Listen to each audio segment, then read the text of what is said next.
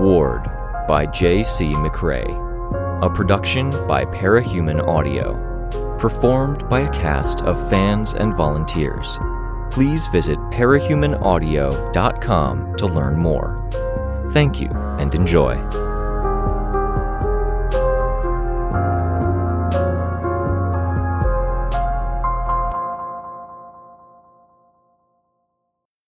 Eclipse, Chapter 6. Damsel's power broke through the silence, the scream and the crackle of it so abrupt in how it came on and dissipated that she could imagine it was a continuous sound that was only audible when her power opened the door. In the break between the use of her blasts, her toes scrabbled for footing on the brick. Another blast, driving her up and at an angle. The darkness rippled behind and below her like her dress flapped and whipped around in the disturbed air. She had to work against the push, so she wouldn't simply be pressed against the wall. Instead, her leg extended out, some isolated muscle she wasn't used to exercising straining, her foot dragged down, and she made her way up. She was 3 stories above the ground, only a drop with nothing to grab below her. The blasts alternated to provide that recoil push that could drive her skyward, while her feet worked to give her traction and keep her positioned. This blast sputtered after she tried to extinguish it, a movement of her hand she hadn't intended, or just the power being its moody self. It continued to output power, pushing her off course. She was flung sideways, toward the corner of the building, and beyond that, only the 50-foot drop to pavement and sidewalk. She compensated, a use of her power to send her in the opposite direction. So wild and reflexive a move saved her from the immediate threat, bought her a second, and threatened another crisis, her entire body out of position, her frame of reference spinning around her. She could see the fat, rust-stained concrete lip at the bottom of a window, and she stomped on it more than stepped on it in her rush to find footing. It was another half-second of time, and it gave her the ability to establish her frame of reference, reminding herself what was up, what was down, where she wanted to be. Up, she blasted both hands, and her knee almost struck her chest as she rushed to get her footing in advance of her body getting that high. Up, another burst, another noise, another shudder through her arms and shoulders to her chest, the feeling around her heart and chest reminding her that she hadn't breathed in 20 or 30 seconds. Then, no footing. She was moving upward, her shoulders tense, her chest blocked with no breath passing through her throat or mouth, dress and hair moving with the air, and her arms out and behind her. The building was below her. A short blast moved her horizontally. She landed on a broad, tarred shingle that wasn't fully attached to the roof. The shingle moved under her as she came to a stop. She stepped up and then stood on the corner of the rooftop.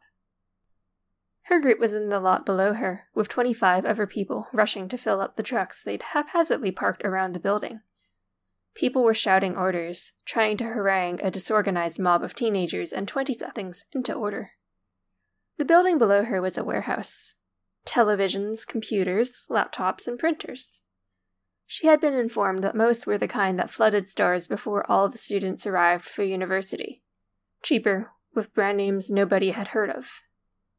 The teenagers were nervous, and a heavy rumble had almost made them shit themselves.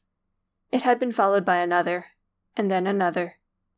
She had Jay call the mercenaries she had stationed at either end of the warehouse to see if they'd seen the cause. They hadn't. Now she had her vantage point, and her eyes scanned the area. A helicopter made its way through the night sky above them. She could see her people stop in their tracks at the noise, heads turning to see the helicopter-mounted spotlight roving over buildings a block away. Not for them. The spotlight of the helicopter illuminated the source of the rumbling, a ways off to the north, past the water. It was taller than some 4-story buildings, hunchbacked, without much of a head. It walked on 2 legs, using one of its arms when its balance failed it, and it tipped too far forward. Its other arm wasn't the kind that supported weight, consisting of a morass of tentacles. As the helicopter drew nearer, the tentacles began to unfurl, expanding out to fill the area around the giant. It turned, standing straighter, clearly hostile. The helicopter pulled back, the spotlight covering more of the giant with a lower intensity. It made its way out into the water, and the tentacles from its arms spread out, plunging into the water around it. It stood with its back to the area. Damsel crossed the roof, found the ladder for the fire escape, and slid down, one hand on the side, another ready to grab the rungs if something went wrong, her feet stopping her periodically. She hopped down the last 5 feet and dusted off her hands. Grime, paint chips, and rust with some abrasions. A use of her power cleared away the rust. "Did you see what it was?" Jay asked her. "Giant monster," she said. "How are we doing?" "Giant monster?" Jay asked. People nearby looked curious too. "I asked you a question," she said, her voice sharp. We're fine. We should plan more before we do this again. Teach our people to load things efficiently. Giant monster? How giant?" 75 feet? I don't know. Big doesn't matter." "We're not concerned?" "I am concerned we might have a convenient distraction, and we might waste it. Will we be done in 5 minutes?" "Last load, people!" Jay shouted. "We're out in 4!" "All right," Damsel said. People who'd been inside made their way out, carrying large boxes. A few had flat boxes stacked 3 or 4 high, each stack carried by 2 people. "Careful about tipping them over," a man called out.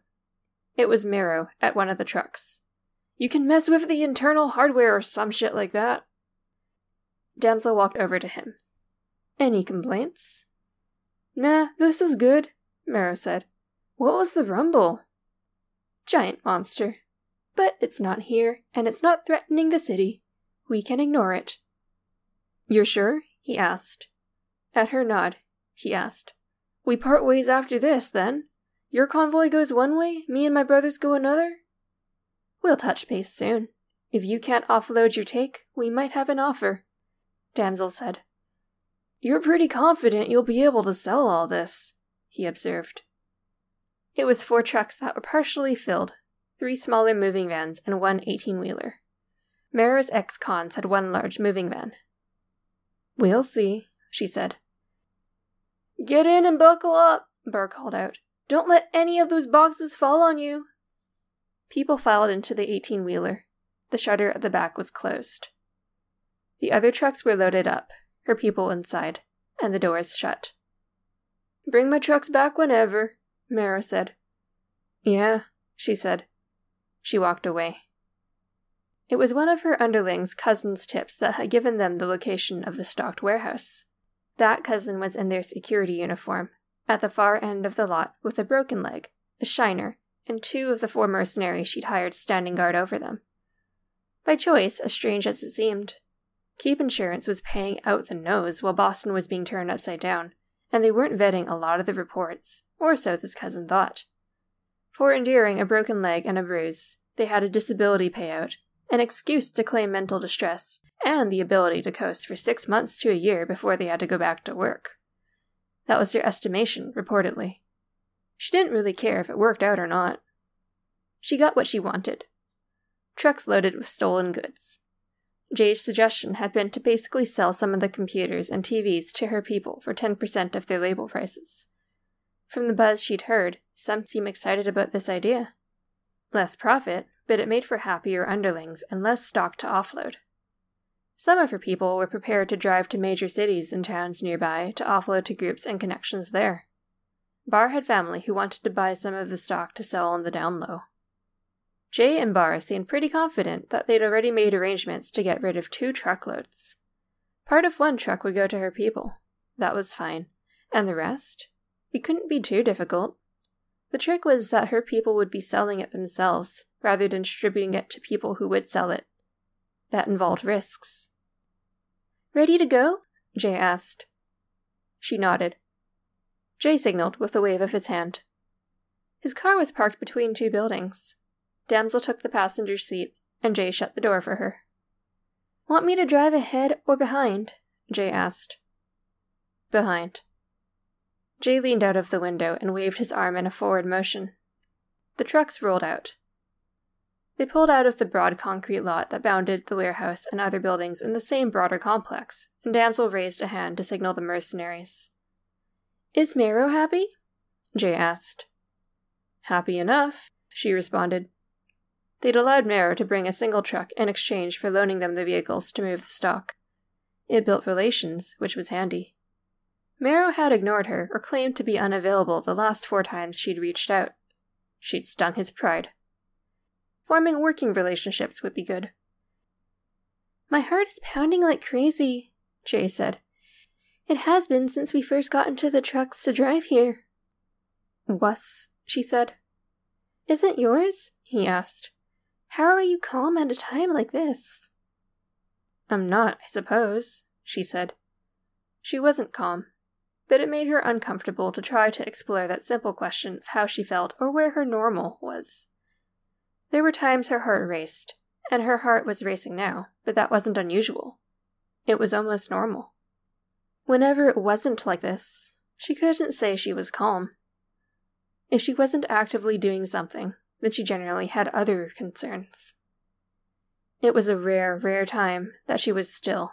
Things were mundane, and she found a moment to consider how she felt or how her body was doing. She moved her hand with care, because an incautious movement could destroy the car door, wheel, or engine. She didn't recognize her own hand. For the last little while, she had been eating more, thanks to Jay. Her fingers were still thin, but the bones and the tendons at the back weren't quite as defined as they had been. The window was open, and she put her hand outside. Dangerous to let the wind push and pull at her hand, but she was careful to keep it rigid. She felt good, and she didn't trust the feeling. She'd felt good when she robbed the bank with Kidney Stan's group. She'd felt good when she looted the clothing store in Stafford at 4 a.m. and made off with bags of clothes. The bank robbery had gone wrong, and the good had become something else. And the good feeling from the looting of the clothing store had soured with a quickness that suggested the feeling hadn't been real. No good days. There were the bad days, and there were the days she dreaded the bad days. Right now, she was caught between a low-key excitement that wouldn't quit, and the dread. Almost, she was tempted to do something stupid just to get it out of the way and alleviate that dread. Maybe not so almost. She couldn't quite recall the train of thought that had led to her scaling the side of the building with her power. There hadn't even been thought when she tried to remember the sequence of events. The noise had demanded her attention, and somewhere between the point where she had rationalized that she needed to get up higher to see what was going on, needed to do it fast, and couldn't climb up the ladder without her power getting in the way. Had she felt a kernel of that desire to alleviate the dread? Had she pushed it out of her mind and acted on it in her hurry? That spooked her more than the electronics robbery or the rumble had. Holy shit, there it is, Jay said. Damsel tilted her head to see through the side window, and she saw the giant. It hadn't moved. More helicopters with lights were circling it.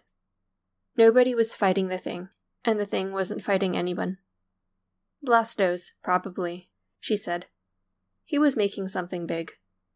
You're not bothered? Not as long as he keeps it out of Dachchester. Half the city must be shitting itself right now, Jay said. Because they're weak, she said. She wanted to say something clever, to elaborate on the thought, but she heard the way she said weak, the harshness of it, and it surprised her enough that the rest of the statement caught her off guard. I would fight past 10 of sold-out soldiers, 100 of Blasto's plant heroes, or disobey 1,000 of Edict's orders if it meant not feeling like this. A collision ahead of them snapped her to reality. Tires squealed as Jay hit the brakes, then steered to avoid the trucks that were simultaneously braking and swerving to avoid what was ahead of them. Her power destroyed the door handle as she opened the car door. The 18-wheeler's long body provided some cover as she jogged ahead, trying to get a point where she could see what was going on. Latent emotion boiled up. The dread became something manifest and tangible that ran in her veins. There was a desperate edge to her feelings. She saw a ghostly prism floating in the air, rotating slowly. Lisset! She screamed the word.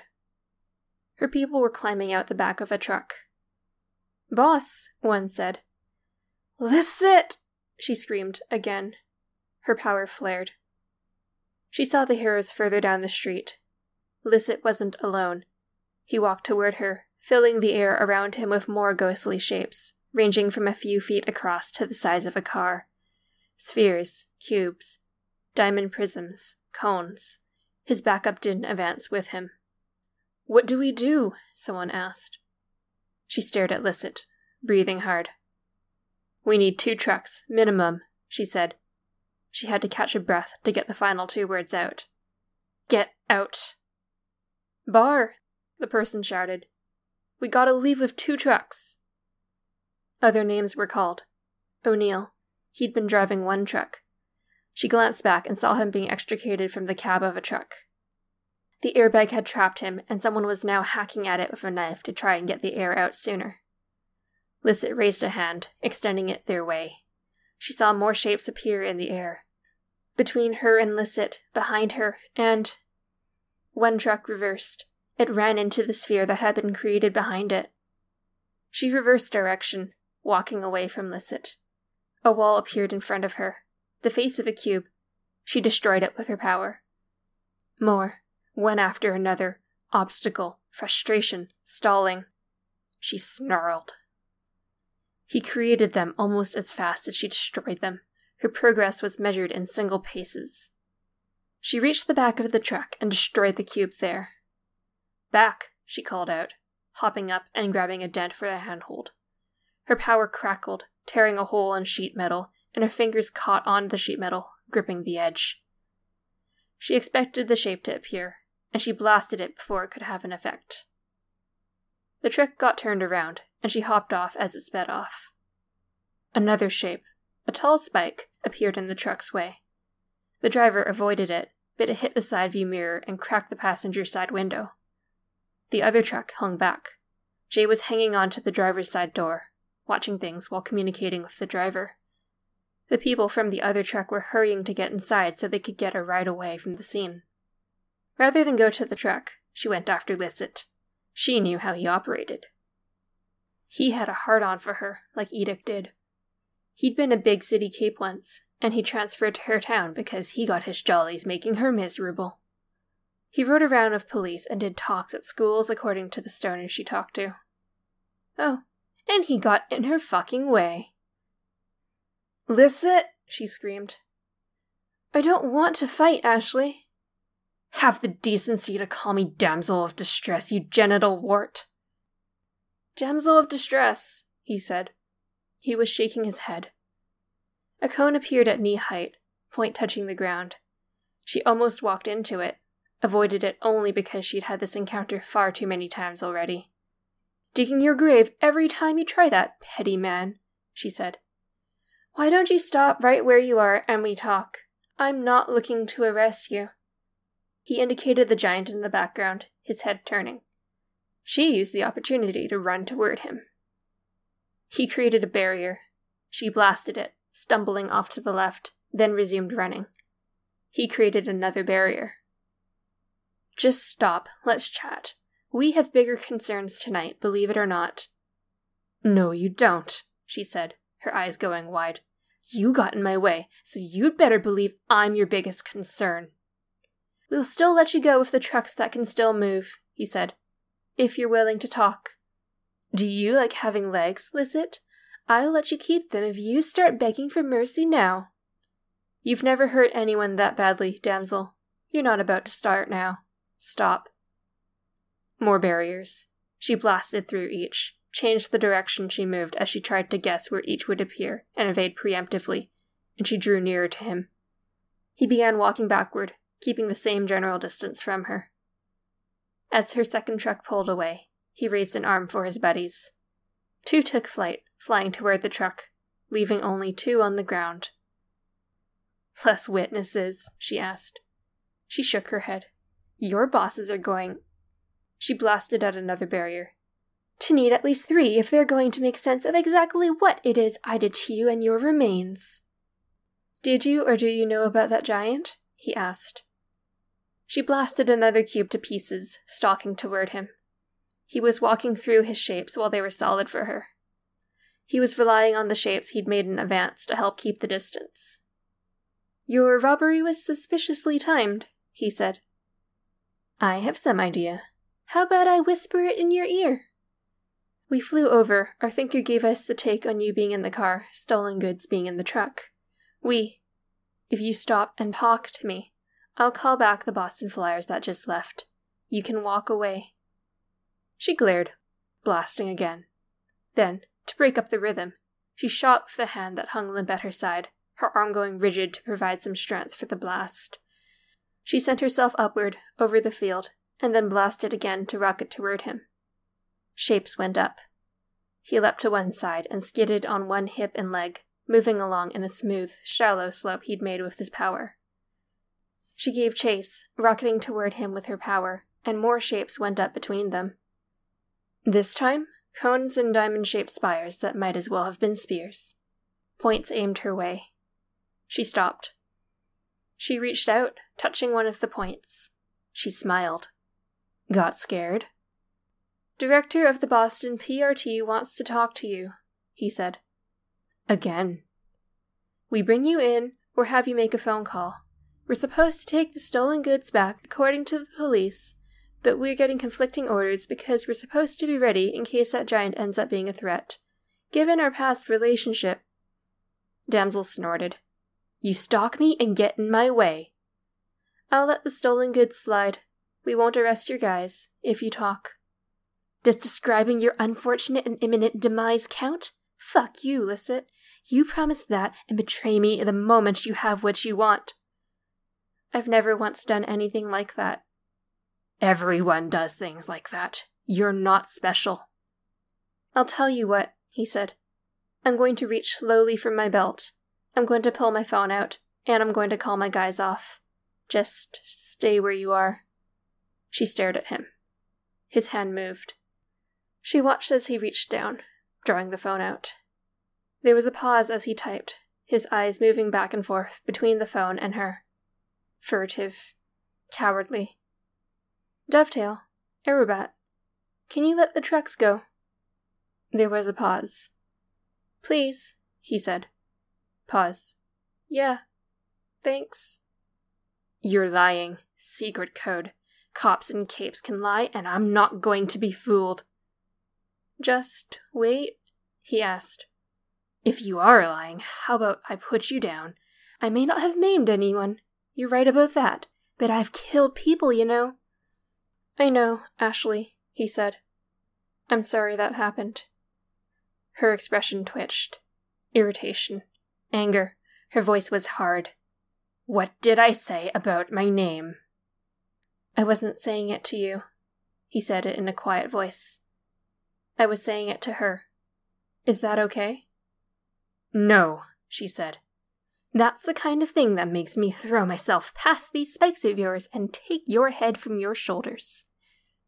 Then I won't do it again, damsel of distress, he said. Sorry.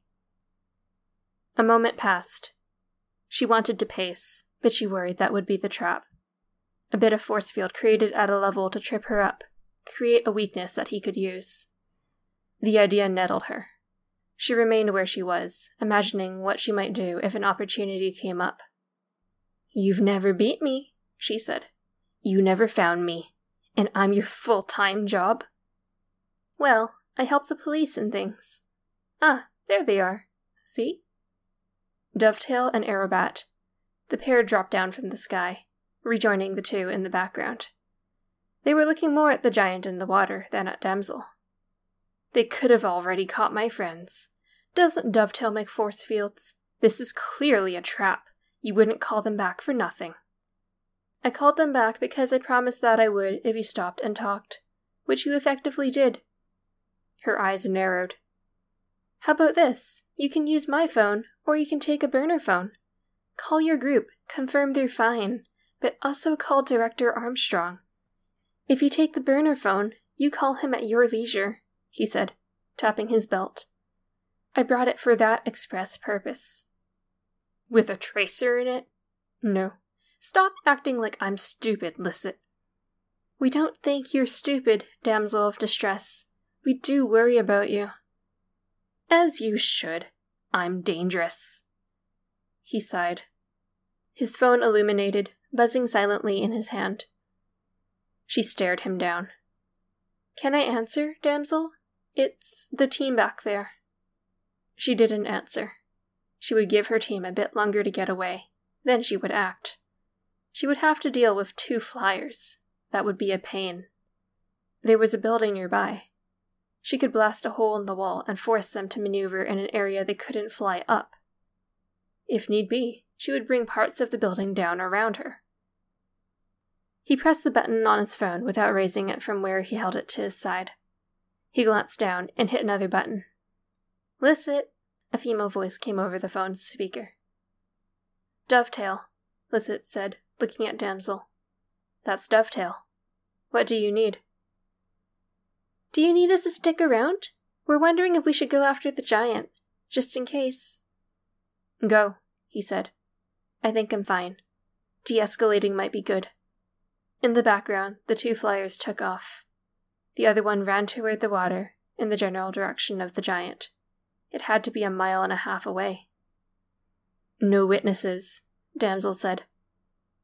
Lisset hung up the phone. Your raid happened when the giant appeared. Did you know it would appear? She remained silent. He looked over his shoulder at the giant, and then without looking back to her, he said, Director Armstrong has information about the clockwork dogs. It's why he wanted to talk to you. Give us any info you have. Agree to play reasonably nice, and... He drew in a breath and sighed. We're not especially invested in stopping you. The situation in Boston is going to wind down in the next month, we're hoping, as the major players lock down their territories or get their business underway. If you're one of them, then it's not our first choice for outcomes, but at least you seem reasonably healthy, and you're not as bad as some. I'm pretty darn bad, Lisset. You got scared enough to put spikes in my way. She touched a spike. It fizzled out of existence, because of him, not her. You're not shipping in prisoners from overseas and turning them into half-cow people to sell to fans of some asinine children's show. You cause property damage, and you legitimately scare me because I can't ever know for sure how far you're willing to go. But I've been keeping an eye on your criminal activities in Stafford.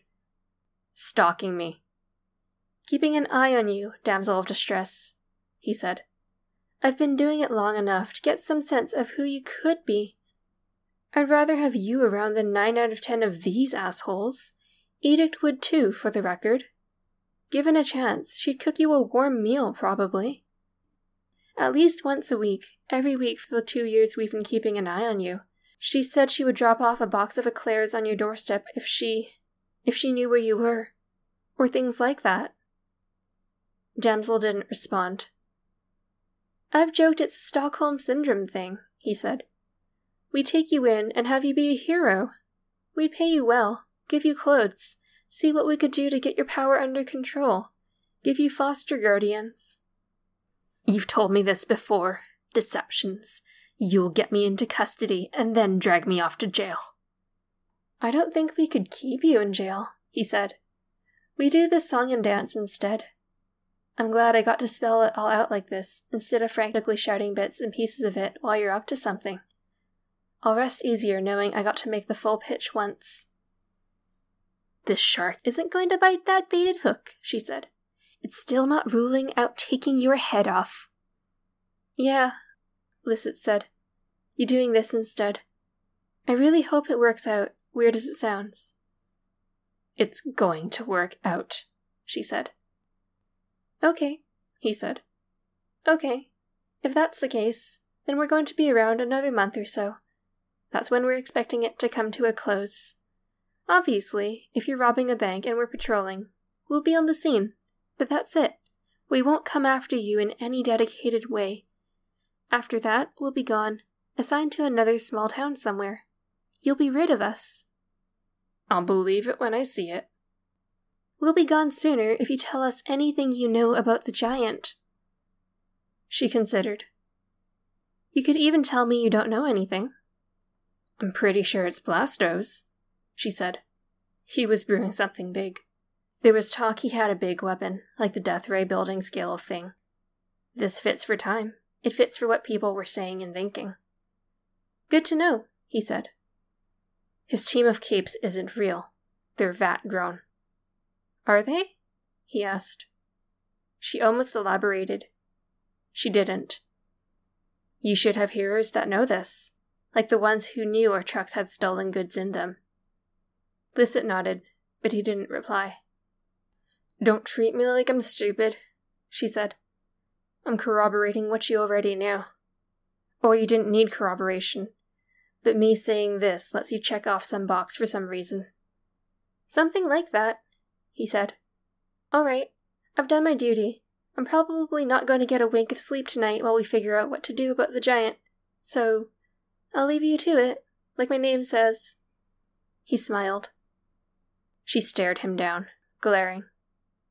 Call the director. If nothing else, you'll have to negotiate with the good guys sometimes if you're going to do business in Boston. Open that line of communication. You need to know what you're up against. He reached into his belt, drew out the black flip phone, and threw it her way. She caught it. After a moment's consideration, she destroyed the phone with her power. Good luck, I guess, he said.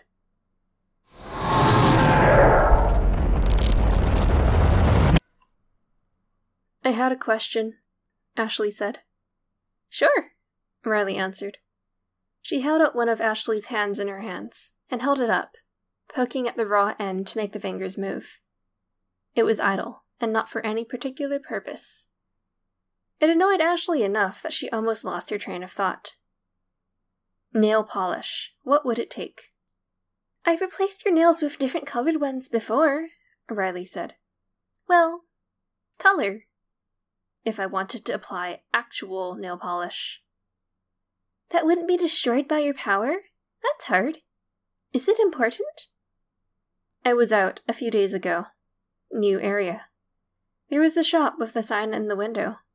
Superhero-styled nail polish. A friend of mine thought she might be able to do it. That's neat, Amy said. She had one hand on one of Ashley's other arms. She looked back at Ashley. The idea of something fancy like that, and that you have a friend willing to do it. I don't know if she would be able to, but it might be nice to have that freedom. Here, Riley said. Amy, give me the arm. I'll see what I can do. Thank you. Have tea and cake with me again or something in exchange for me going through the trouble, Riley said. Sometimes I think I'm going to lose my mind again, cooped up in here like this. We can't have that, Ashley said. I'm going to my room. I have nail polish there I can use for tests, Riley said. Then she was gone. Amy leaned against the counter by the sink. She pursed her lips, her eyebrows going up momentarily. Nothing to say. Ashley looked down at the stumps. The hollow metal rods had been replaced by ones of blunt ends, rather than the sharp ones of a year ago. I heard, you talked to my sister at one point? Amy asked. Ashley looked up, staring. I don't want to pry or anything, but I worry about her. Then don't pry, Ashley said, her voice cold.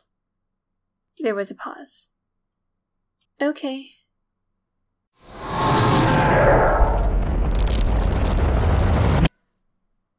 Ashley exhaled slowly, her eyes closed.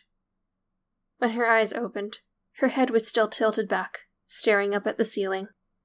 She was tired. She would have to sleep, and she was worried about where that would take her. Her nerves were frayed. There were things to do. She would need to make sure she looked the part. She'd had more successes than failures overall, though the loss of the trucks would be something she would have to bring up with Mero. She walked on her knees to get to the point where she could climb off the bed, then fix her dress. She smoothed it down, because it was better to do that now when there was time to replace it. The wrinkles in the dress persisted. She frowned. That could be fixed. She tended to her hair, which was less of a risk than the dress. It had been styled, and she hadn't had cause to use her power on it. She would have to, soon, though. She could see the start of the faint blonde roots. Get ready, she said. Jay sat up, rubbing his jaw. Any plans? You're my assistant. You should know full well what we're doing tonight. Tonight's moot.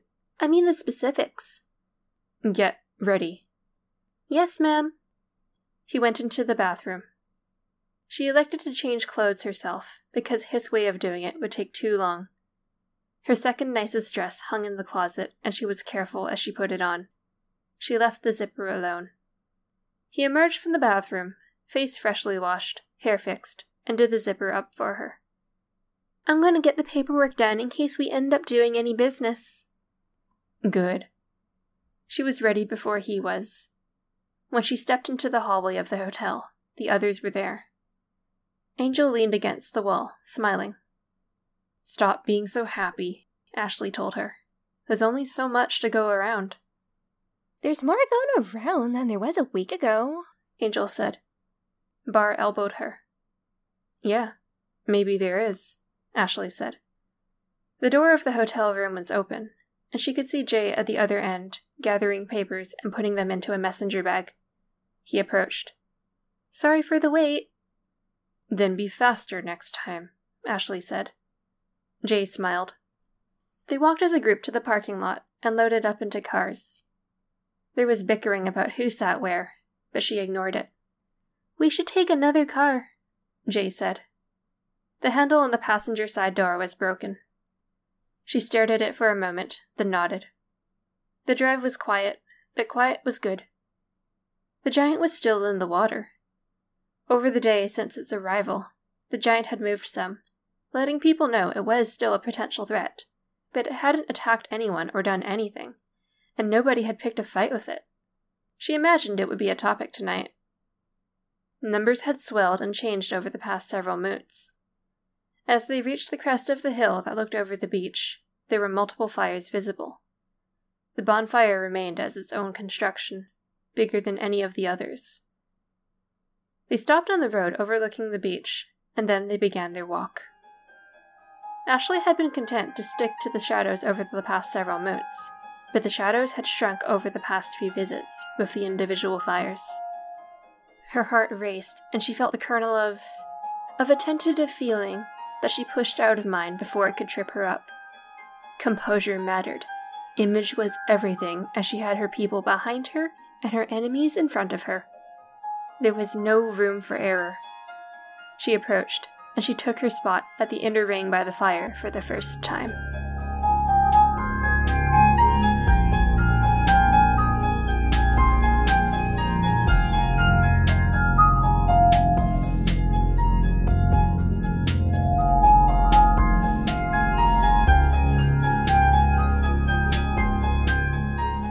This was a production of Ward by Parahuman Audio. Ward and the Parahuman stories are written and owned by J.C. McRae.